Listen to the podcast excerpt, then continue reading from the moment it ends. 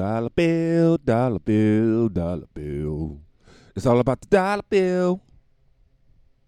Do do do do do do. I don't know the rest of those lyrics, but I could easily make some up, right? Dollar bill, dollar bill, dollar bill. It's all about the dollar bill. Make you steal, make you kill, take your wife out the wheel. It's the dollar bill. See, it's easy. It's easy. Might be Miami, could be LA, even could be Brazil. You need the dollar bill. See? Bada bing, bada boom. You don't even need, you don't even need uh to make sense, right? Hocus pocus, abracadabra, da da dee, da da deal. It's the dollar bill. Okay, maybe it's not that easy. I don't know what's on it. Oh, I did. I do remember where I uh, first encountered that song. It was the Hughes Brothers uh, documentary called American Pimp. If you haven't seen American Pimp, it's one of the greatest documentaries of all time. and of course, pimps are synonymous with, uh, you know, uh, domestic violence, but also money. Dollar bill, dollar bill, dollar bill. It's all about the dollar bill. Love documentaries. That's uh, one of my pleasures. They got a nice documentary on HBO called Telemarketers. I was like, let me watch this shit because I used to work in a telemarketing place. Working the phones. We were selling security systems. ADT. I forgot what that shit stand for. But this it wasn't scammy though. We was actually making payments and buying people alarms and sending over text technicians. but this documentary about telemarketers is like uh, this telemarketing. They was on some grimy shit. It was called Civic Development Group, or CDG. and what it's like they had this employee, this dude who started working there, and decided to like record what's going on. He's like a, he's doing like uh, I guess he, he just had a camera. He was running the camera. You know how it is. You know, some people buy a camera and they record their sexual acts, and then other people, yeah, take a camera to work, and that's what he was doing. But this place was like, it was like wild. It was like he was like 14. This dude had just dropped out of high school. At 14, I think it was like the 90s or something. And he just started to work. This place was hiring a 14 year old dropout. It was basically this telemarketing place. They would hire anybody. So he was working there. Like drug addicts was working there. Like people fresh out of jail was working there. People involved in criminal criminal uh, uh, enterprises. They kept saying he, just, he just kept uh, saying there's a bunch of uh, scumbags because it's like based in New Jersey. Like people in the Northeast, scumbag is the word they throw around a lot. But like yo, and it's allegedly like all the telemarketers that call you now use that whole business model. So these dudes is like broken into it, and they was selling like they was they was, they were claiming to doing be doing fundraisers for like charity, but these niggas was keeping like ninety percent of the money. what kind of cut is that? That's like that's the type of cut, cut that like the mob boss have with like his uh his minions. No, he only had that much. Ninety's a lot. Ninety percent, dude. That's like a wife. Like I bet there's some wives out here in America take ninety percent of that man check. Give it here. Come on. It's it's it's it's it's payday. Run me my money.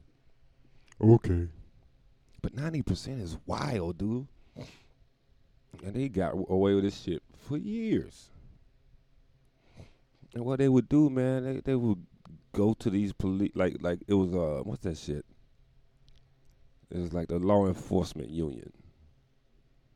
Like the I, I wrote this shit down. Oh, Fraternal Order of the Police Law Enforcement Union.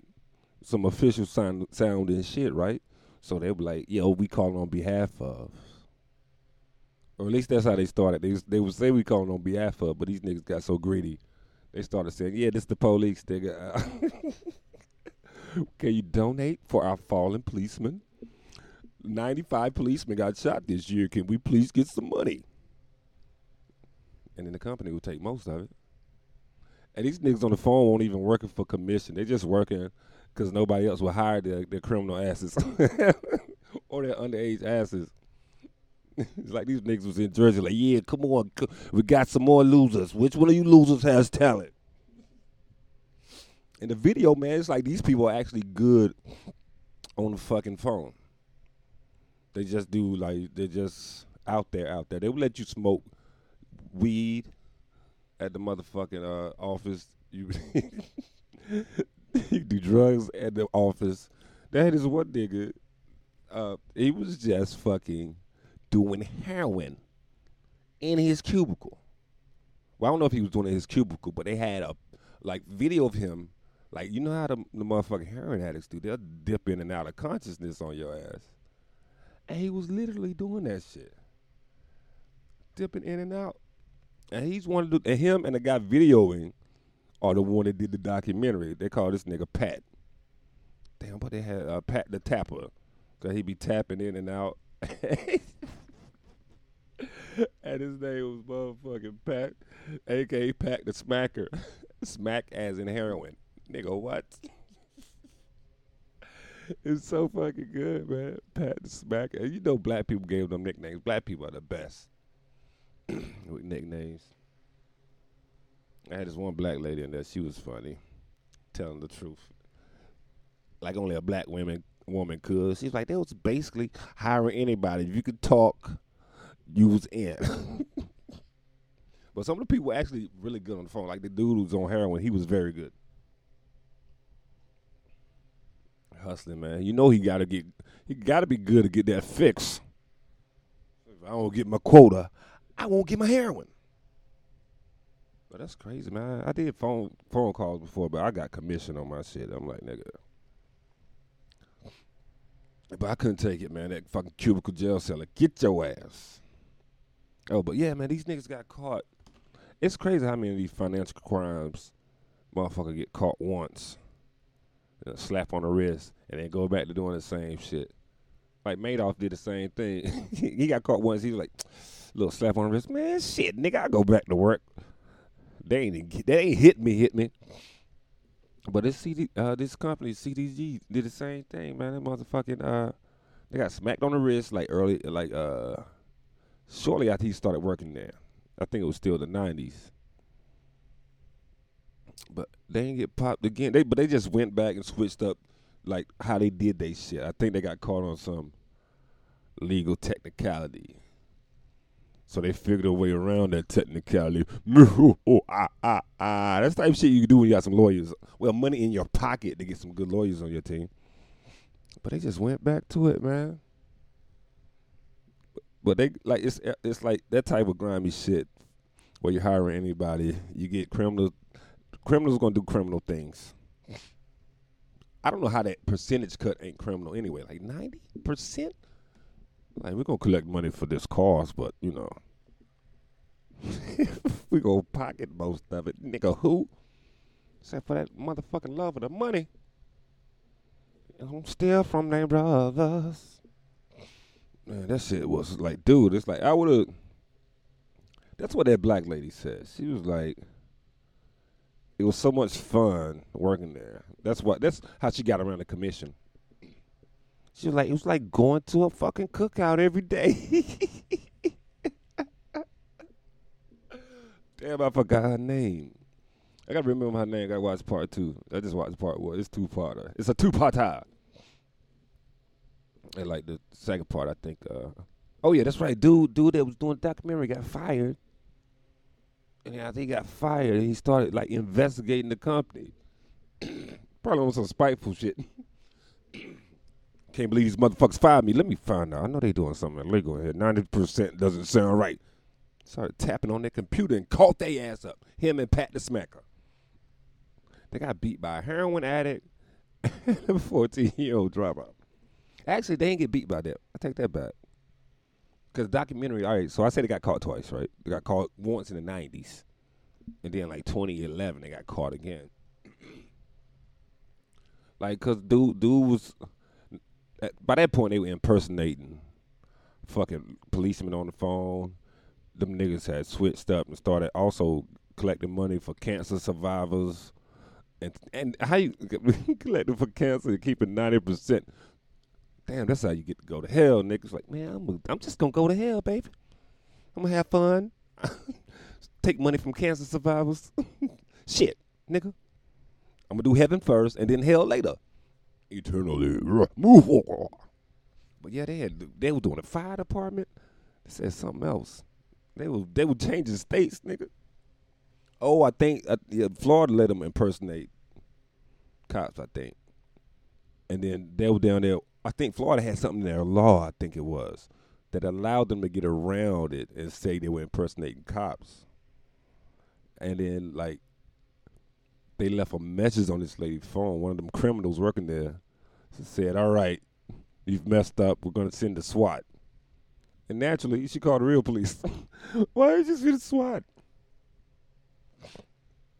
But that shit was wild. So like, they got shut down again and then like this kid is still investigating that shit.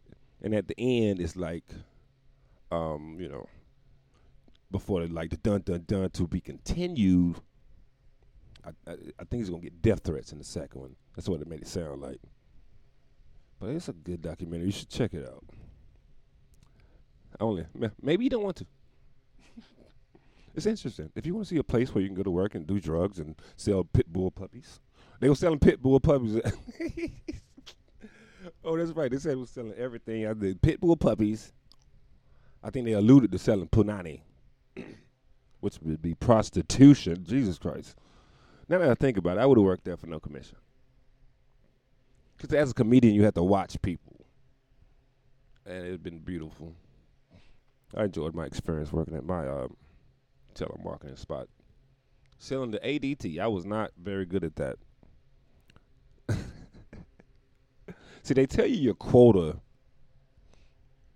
right away, right? They tell you you have to get so many sales in such amount of time. That's one of the first things they tell you, right? Then they show you the little script and everything. Got read. Hello, how are you today? And then they give you like little rebuttals, just in case you have to get art script because the person you're calling you is telling you go straight to hell. hey, go to hell, nigga. yeah, you get mad people. I remember one guy. I, I, remember one guy got mad at me, and it was like so funny. Like, dude, I'm in there. I'm like 22, 23. I don't give a damn about this job, but I need some money.